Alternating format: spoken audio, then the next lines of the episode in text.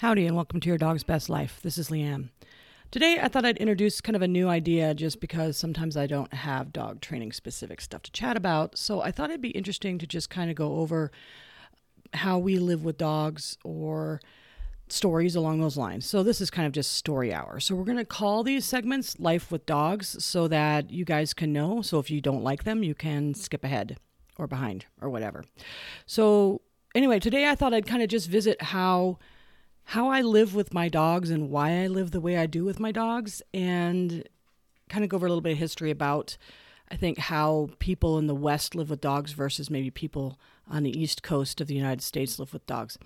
So I grew up here in the West, and in the West, we have an idea referred to as open range, and it's kind of a bass backwards way of, of controlling livestock, in that the rancher leases and owns, mostly leases out here, state lands or federal lands, and they fence in those lands, so it could be 10,000 acres, and they have a couple fences to separate into giant pastures. But other than that, there's no other fencing.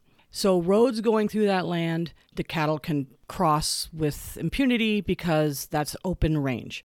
If you own property, which is very common within that open range parcel, it is your job to fence out the stock rather than their job to keep them from wandering on your property. So if you own 20 acres inside of 10,000 acres, it's not the rancher's job to keep the cattle from eating your hay or your rose bushes or anything like that. And we discovered that when we were when we moved out to open range when I was a kid. And what happened was so we moved to the open range, we had two horses and we built little corrals for our horses and we brought in hay for our horses. And immediately the cows in the neighborhood discovered our hay and we're getting into it and hay is expensive and you don't want to be feeding the rancher's cows you want to be feeding your own horses.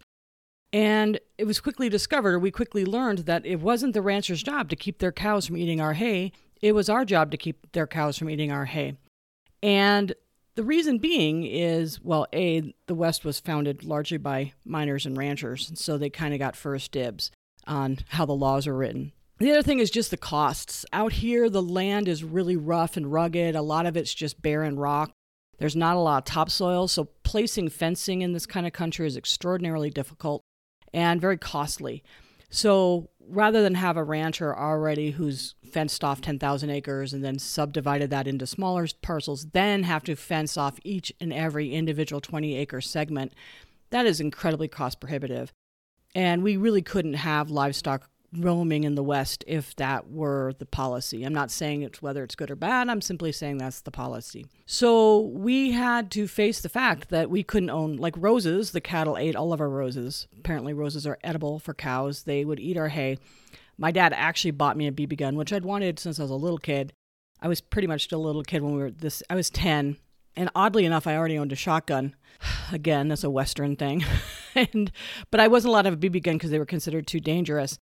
But I was finally allowed to have one because I would sit in my window and shoot the cows with a BB gun to keep them out of the hay. And they became really savvy. They could hear me pump the little pump shotgun or the pump, the little pump BB gun, and they would run away. So I learned to hide further in the house, pump up the BB gun inside the house, run to the window, and peg them in the ass with the BB from my window without them having heard my pumping sounds. So anyway, that's that's kind of how open range works. And it is obviously very wild west and even though that was quite a while ago, it's still that's that was 40 years ago. That's still how the west is largely handled when it comes to cattle. If you are driving down a road out here and you hit a cow, uh, assuming you survived the accident, you are liable for that cow cow should not have been in the road, you can say, but honestly, you hit a cow and that cow is private property belonging to the rancher and that's his land. So you are liable for that cow. So anyway, when we moved to the country, when we moved to this open range, the other thing that we learned quickly is that dogs largely had the same sort of autonomy as cows. There were some caveats, and I'll get kind of discuss those a little bit with you. But everybody had a bunch of dogs, and they were just a mixed band of, of random dogs, and they all lived free. Uh, no one had kennels. No one certainly didn't have crates. They were all just just running free. And when, say, we'd go on a horseback ride, so we'd get on our horses and we'd take off with our dogs, the neighbors' dogs would just as readily trail along as our dogs, looking for a little bit of adventure and a, and a fun ride with us. And when the neighbor kids would go for a ride with their horses, our dogs might tag along with them. And that was all acceptable and allowed and permitted. The only issues came if dogs harassed livestock. There were always rumors of roving bands of feral dogs. Um, that was always the big fear. Ooh, there were wild feral dogs. I, honestly, I don't think that's a thing. I don't think it certainly was not a thing here. The ranchers like to talk about it, and the ranchers love the idea of having the opportunity to shoot somebody's dog. But there weren't wild dogs running free. There were our dogs running free, and they would form groups or packs, however you want to look at it, and roam around and chase bunnies together. They weren't bringing down cattle, and they didn't go very far. Mostly our dogs were yard dogs, and if we were in the yard, our dogs were in the yard. And the neighbors' dogs were very similar. If they were if they were home, uh, those dogs didn't leave the yard. I mean, even when we were home and the neighbors weren't home. We never saw their dogs on our land unless we got on the horses and rode past their property with our horses and our dogs, in which case they'd follow along. Then when we came home, the dogs would peel off, go back to their own homes, and our dogs would come back to our homes. It was kind of interesting. These dogs all had their own little personal territories of our yard.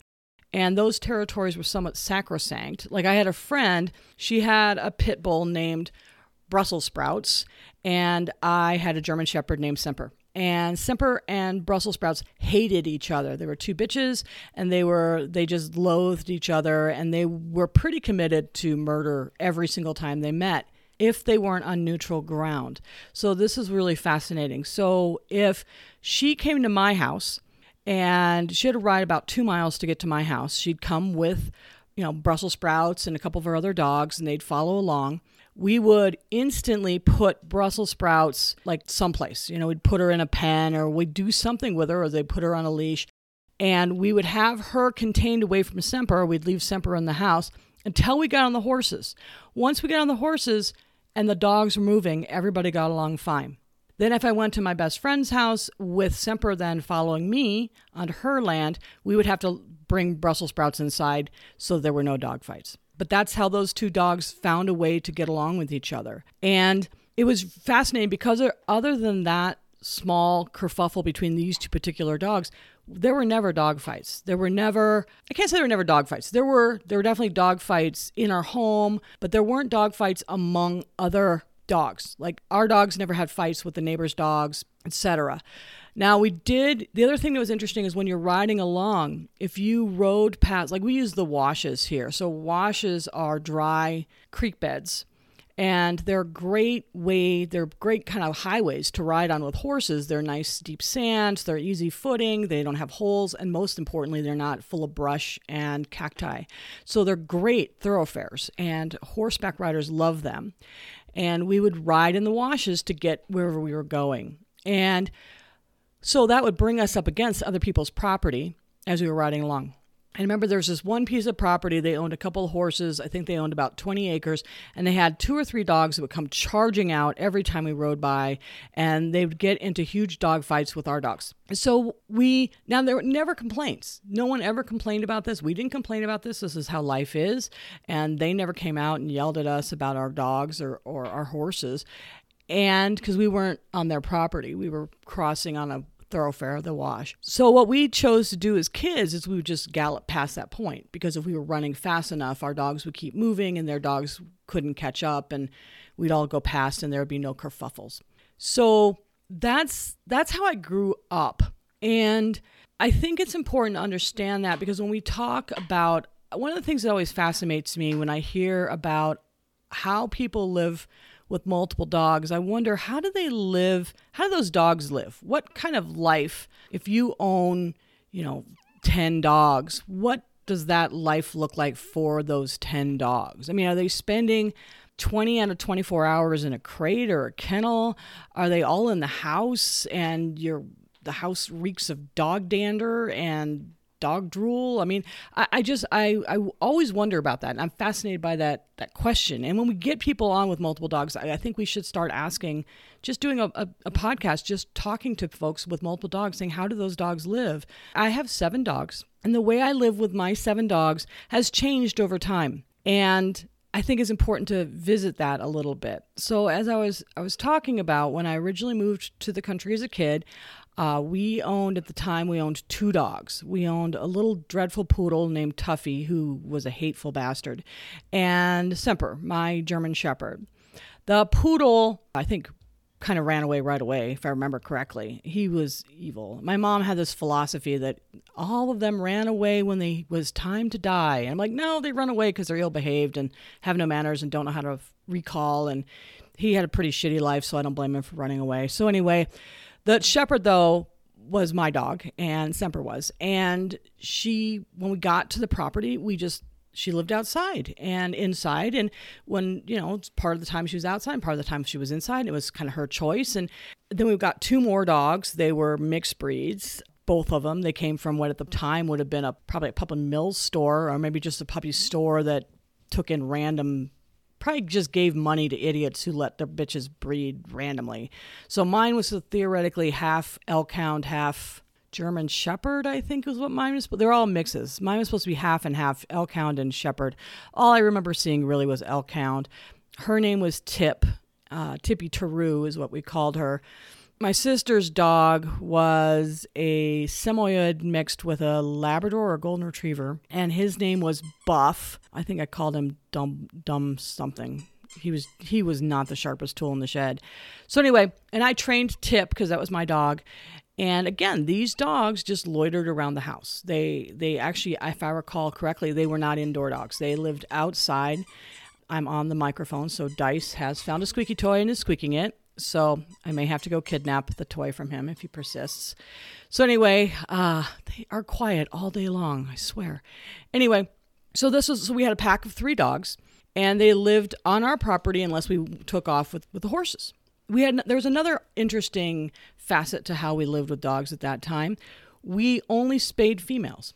Uh, males were all left intact. The idea being, if I don't want a litter, I don't have to have a litter. I just spay my female, but there's no need to neuter the males because if everybody spays the females, the whole point is moot. And I do have to say that that was the idea of most of our, our closer neighbors, and we didn't have a bunch of litters of puppies around. So it seemed to work. It, however, did not work with cats. So we accidentally waited too long for our female cat. She was a Siamese, and I believe her name was Sayat, short for Siamese cat. And she, we waited a little too long to spay her, and our neighbor's cat, Oliver, who was a Manx, who kind of adopted us and moved in with us. And eventually, actually, when we moved away, we took Oliver with us. Uh, he was a cool cat. He was kind of like a dog, big orange Manx cat. Anyway, he and Sayat had an, a torrid love affair, and they had one litter of kittens. We kept two. We uh, one went to a neighbor. They were all then subsequently immediately spayed. The neighbors, on the other hand, we had one neighbor who was doing this kind of terrifying experiment on inbreeding in cats. She had, when we moved in, she had, th- I want to say, two black cats that were related to each other and a tortoiseshell, none of whom were spayed. And we had the one male cat in the neighborhood, Oliver, the orange tabby with no tail and over the generations of this isolated islanded group. Because even though we would all maybe other people had cats in the area and maybe they weren't spayed or neutered we were all far enough away from each other except for us and this particular neighbor that the the litters were very isolated. And so all of her subsequent cats and i believe at some point they were the numbers were touching 30 were all horrifically inbred and related to this four this set of four uh, Stark cats. So Oliver and the three other cats. But it was fascinating, even as a kid, because I learned quickly that orange is not uh, genetically a very strong gene. It it tends to disappear very quickly. So most of the kittens were black and white, and they all had like lesser or more tails. And then as the generations kept going, their tails got wonkier and wonkier. They got more more toes. It was it was fascinating. It was a very fascinating study in genetics that probably shouldn't have happened um, and could have been prevented with spaying three cats or um, us neutering our male cat. But anyway, that was the rule. Again, that kind of comes along with that open range philosophy. Is you know, my animals are my problem, um, and they're your problem unless you take care of your end. Uh, on that other conversational part of that is we did have a high responsibility to ensure that our dogs never harassed livestock. That was a ironclad rule. Dogs cannot harass cattle. And we were on open range, and the guy owned. I mean, the thing that was kind of interesting about this, the, these were huge cattle. They were what are called Brangus, which is half Black Angus, half Brahma. They were monsters. Uh, they were easily 2,000 pounds. They were way bigger than my, like, there's no way I could have tied off uh, one of these cows to my horse and expected to be, have anything other than be dragged across the desert by, by a cow. So the idea that one of my dogs could harass one of those cows is kind of ludicrous. But anyway, we we did not permit our dogs to chase the cattle. And the other rule was, and it was pretty hard and fast and ended with deadly consequences in one case. Your dog is not allowed to harass your own livestock or anybody else's. So at one point, we did have the neighbor's dog. Uh, he had a pretty obnoxious male dog that was neutered like the rest of them. He tended to spend a lot of time in my yard, which I didn't approve of. So we put that BB gun to work with him. And so he kind of learned to stay away as long as we were there. And one day when we were gone, he came into the yard and he killed all my rabbits. I was raising rabbits for 4 H and they were all in cages. But what happens is if a dog harasses and scares rabbits, they will jump around in their own cage and snap their own spines and kill themselves. It's, it's terrible and horrible and sad. And at that point, we spoke to the neighbor, and that dog, I believe, was then chained up because that was okay back then. It's not legal where I live now to chain up dogs, but then it was. And again, that comes down to the costs of fencing. So uh, we had a neighbor who had a heeler, a cattle dog. And one day, I believe that dog was fairly young. And I think about a year and a half of age, the dog, when they were gone, killed, I think, two or three of their sheep, brought down a couple other sheep, and killed several dozen chickens. Uh, that dog's life ended at the end of a bullet. It was sad and it was tragic. And looking back at it now, obviously that's that was a failure on the owner's part, not the dog's part. Dogs aren't, especially cattle dogs, aren't expected to not chase stock. Um, that was a that was a mistake of the owner. But that was how it was back then. So let's fast forward. I mean, life has changed. It's no longer the 80s. And uh, ideally, we've changed how we live with animals to some extent.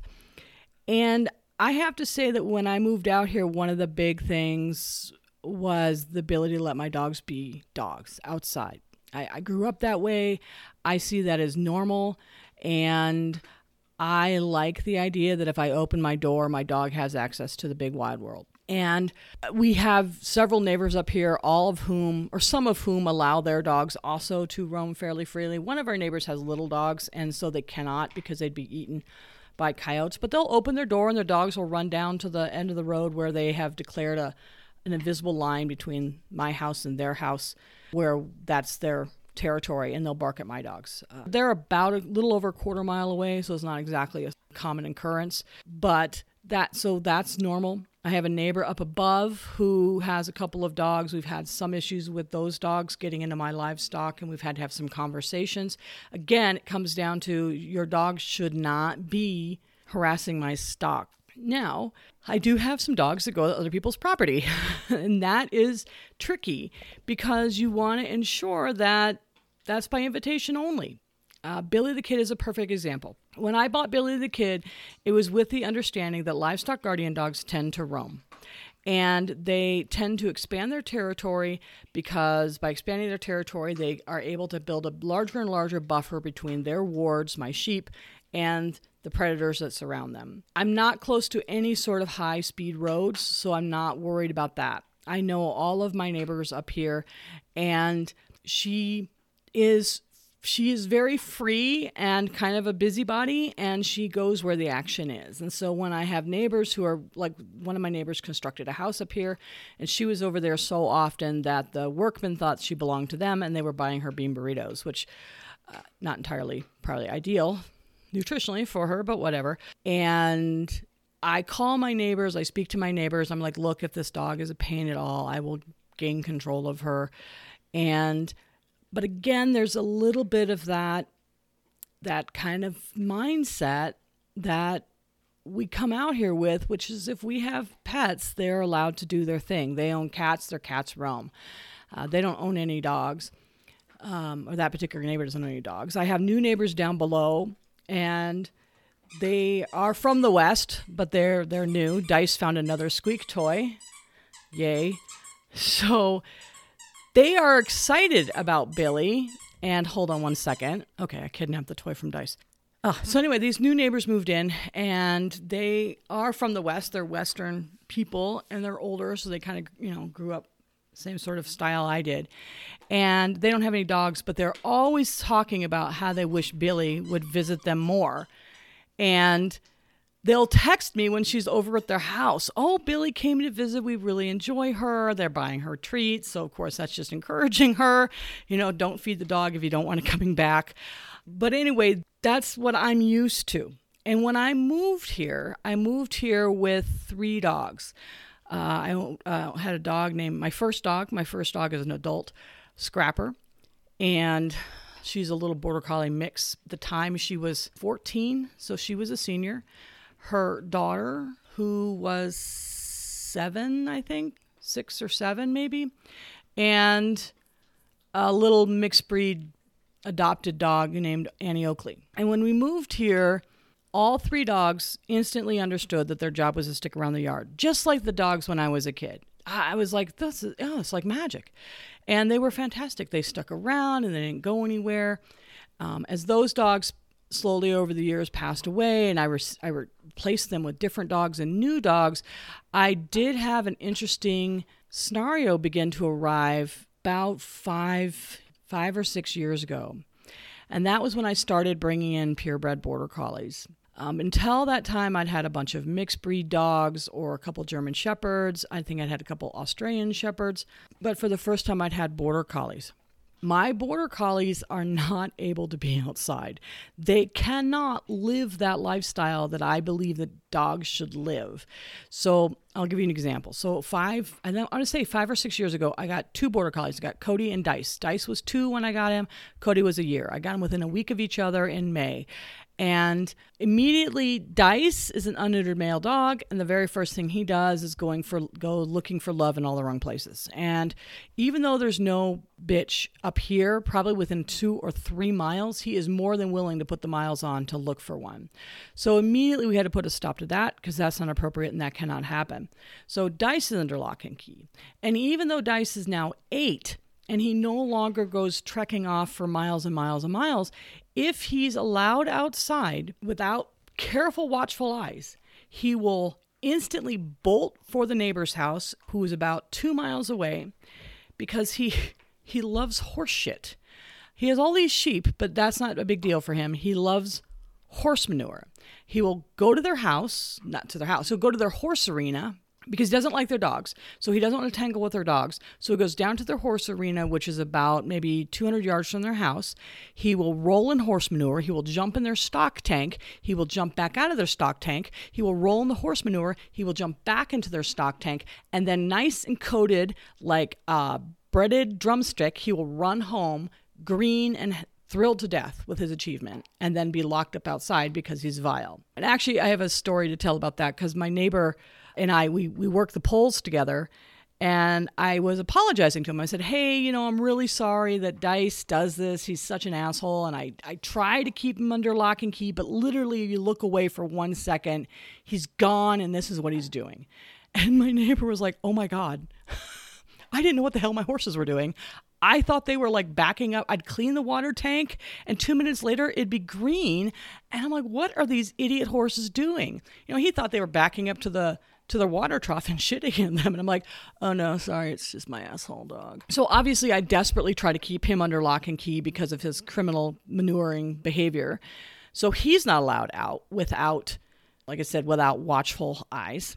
Cody, she came to me at the same time. She was a year old and she was already a shadow chaser. So she had a bite history on her and we already were dealing with a bunch of behavioral issues with her. And one of the biggest behavioral issues she has is she cannot tolerate light and shadow. And so, if left to her own devices outside, she would chase bees, the shadows of bees all day. She would fixate on blowing leaves all day. Several times she's chased the shadows cast by the vultures as they fly overhead, like completely off the mountain, and been found, you know, three, four miles away, kind of like with her eyeballs pinwheeling and just thrilled to death that she just spent, you know, hours chasing the shadow of a vulture. So, for obvious reasons, she can't be outside by her own on her own recognizance. Now, as she's aged, she's gotten a little better. I still don't let her out by herself, but now at least she just goes down to the geese and stares at them instead of chasing vulture shadows off the mountain. So at least it's a safer bad habit, but it's still not something I want her doing. I don't want her just going and staring for hours on end at poultry. Matilda is a perfect example of just a car wreck of a dog. She can't even be loose for even a second really outside because she gets she's so tiny. She can get in with my sheep and then she harasses them and chases them and she can do extreme damage to them. So she has to be constantly under guard. So i went from a lifestyle where i wanted and expected my dogs to be able to live outside like ranch dogs are supposed to live to having a bunch of dogs that really cannot be entrusted to their own devices outside. And it has been a massive learning curve for me because i'm not super comfortable with that as a lifestyle for my dogs um, I have no problem with my dogs being inside and hanging out with me, but I'm just as happy to let them go hang out outside. And Tag can hang out outside. Tag makes good decisions outside. Ruby can be allowed outside as long as she's not following Tag and and uh, Billy down towards the neighbors because um, she'll harass anybody who goes by, and we don't want that. So, you know, if the neighbors are going for a walk, they're very good about texting me and telling me, hey, we're going for a walk. And that way I can put Ruby up. They can go by safely. Uh, we are more, um, you know, with age, I've become a lot more. I guess hyper aware of my dog's effect on other people's dogs and no longer see it as appropriate to allow dog fights as my dogs pass other dogs' um, homes uh, just because I don't think it's appropriate when other people walk by my property and their dogs get in fight with my dogs. So I've become a lot less tolerant of that in my own dogs. So I am super cautious where I take my dogs, whether it's on the ATV or the mountain bike or just for walks. We try not to disturb other people's dogs. If I know other people are out walking their dogs, I will avoid them altogether and go in a different direction. Again, because I don't believe it's appropriate to allow dog fights to occur especially with the dogs I currently possess. Uh, Cody is very dog reactive, and she's kind of a actually for all her all her you know drama, she's kind of a candy ass and would get her butt kicked. So I certainly don't want her becoming more dog reactive as she ages. She's gotten a thousand times better, and I don't want it to regress. And so I'm just super cautious about that. I'm also aware of the fact that this lifestyle that I'm leading is probably going away. And the ability to allow my dogs to roam outside is no longer really seen as an appropriate behavior. And it's it's unfortunately, and I say unfortunately because I think it really does affect the dogs. It's unfortunately a, a, a lifestyle that is disappearing. And there's a good to it. I mean, obviously, we have fewer dog fights if the dogs are all locked up inside, and nothing bad can happen to them if they're locked up inside, but they also can't have any fun if they're locked up inside. Nothing bad can happen to me if I never leave my house. Well, I could break my neck on my own stairs. But going outside is where the fun is. Why would I deny that to my dogs? And I can't be outside with them 24 7. I mean, I'm a fairly outdoor person, but I'm still not living as much outside as my dogs would enjoy living. I know that. I think that it, times are not on my side, and as our our mores about animals and how they live change, we will see fewer and fewer dogs living the lifestyles that my dogs live. And I see that as a tragedy, but I also see it as kind of a reality as there's more and more people everywhere. And they come in with different kind of mental attitudes. So i'll give an example. We i worked at a veterinary hospital down in southern arizona and part of my drive to that hospital involved me going by a little cluster of houses right by a fairly major thoroughfare. This is all rural. So every piece of this drive was rural. There was not one, you know, I drove, I think, like right around 30 miles. There was not one stoplight between me and where I eventually arrived at work. So that kind of gives you the idea. This is all rural travel. And the veterinary hospital I worked in was in a small kind of bedroom community, but the way I went didn't involve any lights. So, anyway, part of what you go through is an agricultural area. We have a large area that grows pecans. in southern Arizona. And along a road, there were a bunch of homes that belonged to the pecan workers. And so these are folks who are either first or second, maybe third generation Mexican immigrants. And that whole idea of open range was invented by Mexican vaqueros back in the 18 or 1700s. And then it was adopted by Western ranchers as a way to own cattle without owning land. Um, you could become a, a millionaire in the 1800s and not own any piece of property bigger than what your house is on by just allowing your cows to roam freely. So this was invented by Mexicans. And so these folks, when they come up from Mexico, they have different ideas on how dogs should live. And so when you'd go by this cluster of homes along this road, you would see dogs in front yards wandering around, maybe alongside the road, maybe on the other side of the road from the houses, sniffing around the bushes. They were all these kind of mixed breed mongrel dogs, kind of big brown tan dogs, shepherdy mixed things. And you'd see them and they were fine you know, they were doing their thing. Well, we had a coworker who moved in from back east, and by back east I meant like Iowa, but so the Midwest. But anyway, she came with, she was younger and she grew up in a different environment, and she had different mores about how animals should be treated. And she kept quote unquote rescuing these dogs, bringing them to our veterinary hospital, neutering them, and rehoming them. And I'm like, you need to stop stealing dogs from these people. She's like, well, they could get hit by a car. And yeah, the traffic going by there, eh, they went kind of, it was a probably a 45 mile hour speed limit, but the areas around those yards were really wide open. I don't think I ever saw a dog get hit. There might have been one or two that had a limp because they might have gotten hit in the past. Um, learning about cars can be a hard learning curve, but regardless, I had to instill in her the idea that our ethics, we do not have the right to steal people's dogs because we don't like the way they're living. I just, it, I'm like, you need to stop kidnapping. I think she kidnapped like three or four of them. And these, you know, these folks were never going to go look in the Humane Society for these dogs. They just go get another puppy and bring it in. And, but it's not appropriate to steal people's dogs. And that is the big fear living up here is that somebody will help themselves to one of my dogs because they're quote unquote rescuing my dogs. And I'm obviously very adamant that if you see a dog out in the middle of the desert where there are people living or the middle of the woods near some cabins or wherever near some farmhouses, do not steal that dog. Unless it is skin and bones and looks like it's dying, don't touch it. It lives there. Leave it the hell alone. But I've had folks pick up my dogs in the past to quote unquote rescue them, and it's been very heartbreaking trying to get them back. Um, I've had to place posters. I have everybody microchipped. Everybody wears a collar with their name on it. Even, I want to say a month and a half ago, Ketchum, my 14 year old dog, was down at my sheep. And that is halfway between myself and my neighbors, where she's kind of gone to live because three year old child, they um, are great with food delivery.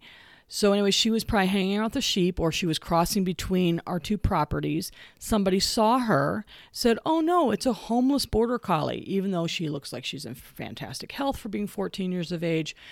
They put her in her car and they were driving away with her when my neighbor stopped them down at the vineyard and said, Hey, what are you doing? And they're like, Oh, we found this dog. And she's like, that's my dog. Because that's where she's gone to live, is that her house. So as times change, people have this idea that dogs shouldn't live the lifestyles that my dogs do. And and it's hard for me because of course I feel like we shouldn't judge each other. And we all do, because we're human beings. I'm judgy. But I hope that people understand that dogs living outside, dogs living in the elements, that's how dogs have lived for tens of thousands of years. And wolves have lived like that for millions of years. And that's how they all lived all the way through the, the 60s and 70s and 80s in this country. They all lived. And they didn't live these little tiny lives inside crates and inside homes where no one ever steps outside. And honestly, they were better for it. We never had the problems that we have today with behavior with dogs. Um, I was a kid. I we didn't have any problem behaviors with any of our dogs. The worst we had was one our we we adopted a year old black and tan coonhound named Diablo. he was not. We called him Diablo because he was kind of a doofus. Uh, cool dog, but just a big dork. And he he went on a killing spree one day when we were out of town, or not out of town, in town, where he our chickens roamed free, and he roamed free with our chickens, and he was young, and he learned that the squeaky toys make noise until they stop, and then he went after another one, and he killed about uh, a dozen chickens in one spree. interestingly, when I came home, his hen that lived shared his doghouse was still in his doghouse, hanging out with him. So it was only running chickens, but nevertheless, uh, you can't murder 12 chickens and do well with that. So we did not pull out the shotgun. We did not kill him. We sent him off. This is actually an interesting story. We sent him off to an old guy in a cabin who lived about 35 miles south of us towards the Mexican border.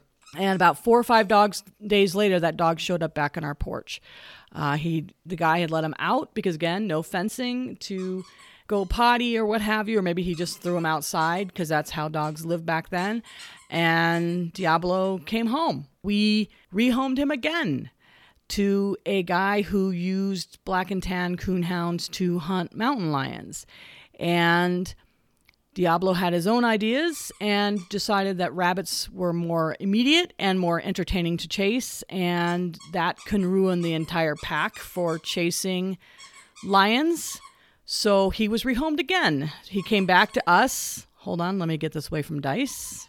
So he came back to us and we rehomed him once again back to the first guy who I think kept him on a chain for a while before he got used to living there and then he stayed there. Really, Dice? Really? Oh, that's Cody now. Fantastic. Sorry about the squeaking. So, anyway, I said their names. That should stop him for a couple minutes. So, the way I currently live with my seven dogs is Right now, obviously, inside, I have two very loud, squeaky dogs, Dice and Cody. Those are the two red border collies. They're seven and eight, or six and seven, one or the other. Outside, running loose and making their own choices, are Billy the Kid, my livestock guardian dog, who's probably loitering down the sheep, Tag, who may or may not be with her helping her out, and Ketchum, who may or may not be at the neighbor's house or down at the sheep. And then Ruby is in a kennel with Matilda, after having come out. This, they spent the night inside and then went out this morning. We played ball with them.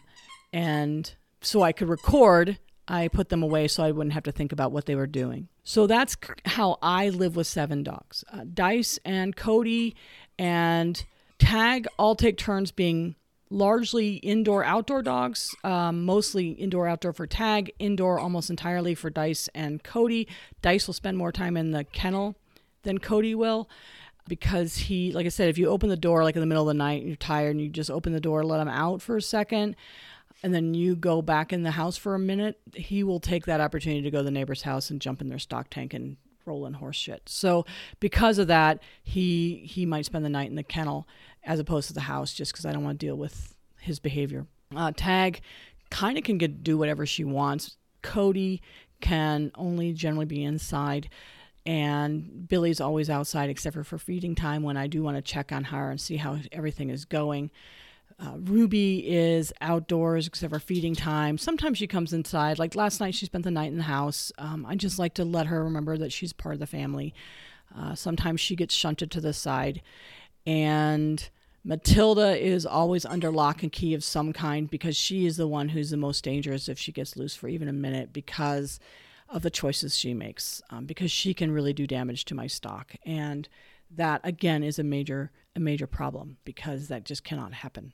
So anyway i hope you kind of enjoyed this little segue into we're gonna i think like i said we're gonna try to visit some of this stuff just because i sometimes i don't have brilliant ideas. I know it's hard to believe.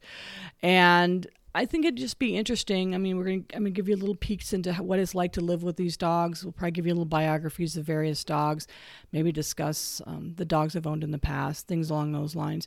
Just kind of life with dogs. So it won't really be educational as much as just maybe eye opening or, or just a way of looking at different at life a little differently you know, I see dogs that live in the city and live under lock and key all the time as very, very broken much of the time. And which is why it's so painful for me to have Matilda living under lock and key, where in the city, this would be her life and there'd be no questions. She'd always be in the house or always be in the creator, always be, um, you know, in the dog run or in the backyard or under some sort of containment or down at the dog park or, you know there there'll always be some level of restraint on her and that is normal for 99% of the dogs who live in urban america today. And i'm certainly not judging. Um, i mean that's a safety issue that has to happen. I mean my god and that's part of the reason she can't live in the city is she jumps freaking four foot walls without even thinking about it. So I can't imagine her in the city. But at the same time, I'm trying to to deal with a dog who, for the first time ever, absolutely cannot be allowed to make her own choices outside for even a second because the choices she'll make are just too dangerous and the costs are too high if she makes a bad decision. So if I'm not actively working with her outside, she has to be someplace under my control. And that has to be either inside, and then she has to be watched because she's so active inside, or outside, but again, she has to be carefully watched or kenneled. Inside, she's often kenneled, and that's really hard. And so I have to really balance that with my desire to just open the door and let her dog. So, the lives that most dogs live in the city is very alien to me and very restrictive to my way of thinking. And I struggle with that with my own dogs. So, anyway, I hope you enjoyed this. Um, happy training and have a fantastic day. Thank you for listening. Please contact us on Facebook. We have a Facebook page. It is Your Dog's Best Life. And you can ask any questions. You'll have photos and stuff there. So, like, rate, review, and some other word, which I always forget. Thank you. Share. Thank you. Bye.